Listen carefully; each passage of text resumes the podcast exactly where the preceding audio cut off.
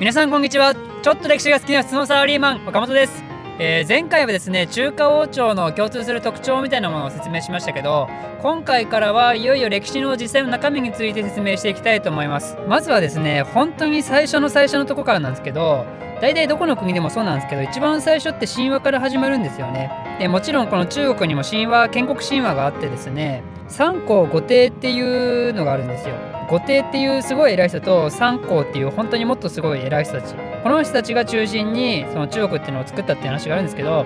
ややこしいのはですね誰が三皇で誰が五帝かっていうのがはっきりしてないんですよ。三皇五帝だから定員8人しかいないんですけどだけどねその候補になるのがね8人以上いるんですよね。だからこの三皇五帝っていうのは人によってはあの言ってることバラバラなんですけど、まあ、有名なのはね復帰と除下っていう人がいるんですよね。まあこの人たちなんで有名なのかっていうとねあの三国無双にね昔出てきたことあるんですよ。まあ私の世代なんか知ってる人いるかもしれないですけど三国無双の2だったかな？2か3か確か2だったと思うんですけどね。なんかね復帰と除下っていうよくわかんない奴らがいたんですよ。そいつらはねこの三皇五帝の建国神話の人たちだったんですよね。でその五帝の中の一人の子孫がですね花王朝っていうのを作るんですよ。これが紀元前の20世紀頃なんですけど花王朝はねまだ存在が明らかにされてないんで伝説の王朝って扱いなんですけどだけど中国の歴史書なんかには、ね、載ってるんですよね花王朝っていう存在が。でこの後花陰州っていう風に王朝が続くんですけどこれら3つを合わせて3代と言います。で最初の中国の人々っていうのは別にそんないきなり大きな国ができるわけじゃなくて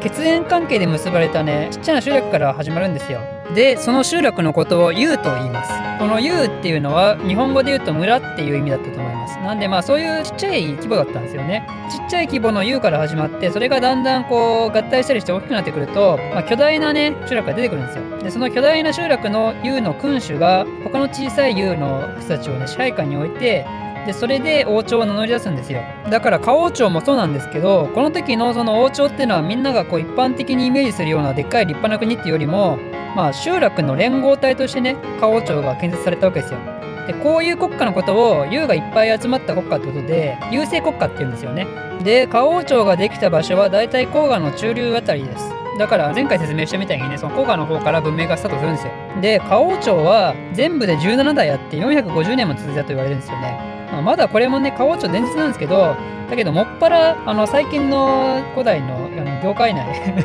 古代の業界内ってなんだ？あの古代の研究の業界内では、まあ、花王朝っていうのが存在したっていうのがもう定説らしいんですよね。だからもう今時の教科書だったら花王朝って載ってるんですかね。まあ私の時代にはまだ花王朝ってちゃんと載ってなかったんですけど、まあ、どうなんですかね。載ってんですかね。でそんな450年続いた花王朝もついに終わりを迎えてですねついに終わりを迎えてて全然あの触れてないですけどまああの花王朝の最後の王様がですね暴君だったらしくて天一っていう人がその花王朝の暴君を倒して陰の国を作ったんですよ。これが紀元前の17世紀頃って言われてます。で陰は将とも呼ばれるんですよね。でこの人たちはですね領土をその花王朝の時代からもっと広げて海岸の方まで到達するんですよ。でそれによって貝殻を、ね、手に入れて農耕だけじゃなくて貝殻を使ってねあのそれを貨幣として交易を行うんですよ。だからこっからそういう経済がどんどん活発化していくんですけどその商の人たちがだから陰の人たち商の人たちがそうやって貨幣を使って交易をしたしたことで商業とかね商人とかあるじゃないですかその商はだからこっから来てるんですよねで花王朝は17代で450年続いたって言いましたけど陰はねもっと長くて30代で600年も続いたらしいんですよだからね、かと陰で1000年なんですよね。かと陰で1000年だからミレニアムなんです。会員ミレニアム状態なんですよ。本当かってお感じがするんですけど、まあね、そんなことがあったらしいと。で、そんな長く続いた陰王朝もですね、そのついに終わりを迎えるということで、陰の最後の王様のね、中央っていう人がいたんですけど、こいつがね、また大暴君だったんですよ。こいつは暴虐の限りを尽くして、有名なシニクリンっていう言葉あるじゃないですか。あのお酒と女でわははみたいなそういう お酒と女でわははって。まあイメージとして合ってると思うんですけど、まあ、そのシュチニクリンの生活をしててシュチニクリンっていう言葉はこいつから来てるんですよ。そのぐらい暴君として有名なんですけど前回言ったみたいにね暴君が生まれたりして政治が乱れてるとやっぱね国が変わるんですよ。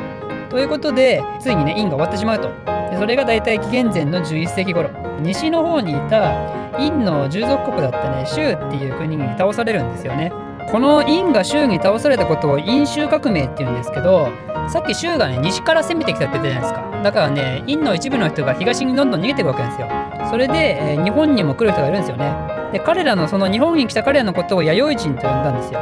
だからこれで先住民だった縄文人と弥生人がこうガッチャンコしてってでそれで文明を作ってね日本がどんどん発展していくということなんですよ。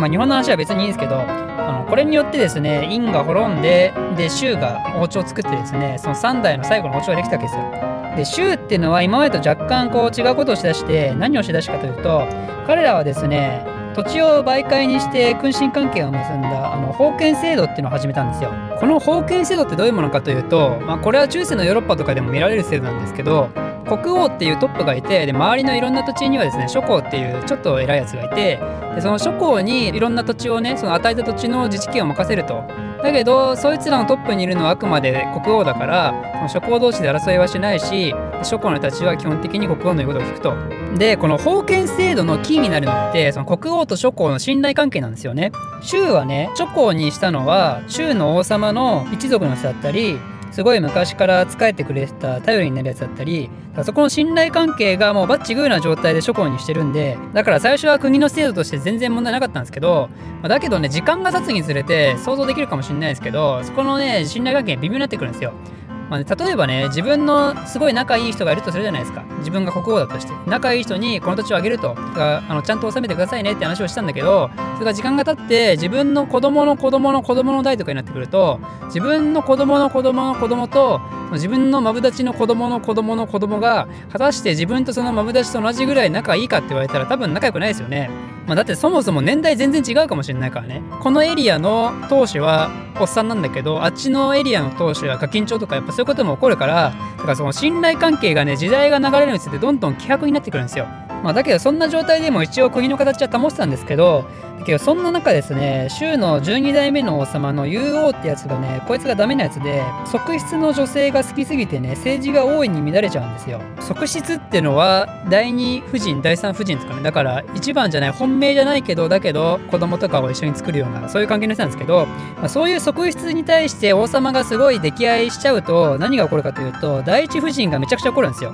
まあ、それはいつの時代でもどこの場所でも人間変わんないんで同じなんですけどだからその王様が側室とずっとイチャイチャしたことで制裁がね激おこになっちゃうんですよね。その制裁の一族がそれで挙兵してですねあの西の蛮族と手を組んでこの竜王を攻撃するんですよ。でこれによってその竜王と側室の人はね捕まっちゃって殺されるんですけどまあ、だけど問題はそこで終わんなくてですね、呼び寄せた西側の蛮族がですね、西側でどんどん暴れ出しちゃったんですよ。で、これでしょうがないから制裁はその子供と一緒に東の方にね、東の楽遊って場所があって、でそこに銭湯をしたんですよ。楽遊っていうのは今の楽陽ですね。この銭としてからの州のことを特に東州と呼びます。まあ、銭として国を立て直したのはいいんですけど、だけどね、この時点でやっぱり集合室の権威はもうすでにボロボロなんですよね。そうなってくるともう諸侯がどんどん自立したいっていう気持ちが高まってくるんででそれで諸侯同士のね争いの止まらない混沌とした時代がやってくるんですよ。それがあのキングダムで有名な春秋戦国時代になるわけなんですけど、まあ、それについてはまた次回説明したいと思います。この動画を少しでも面白いためになると思っていただいた方はいいねとチャンネル登録のほどよろしくお願いします。ではまた。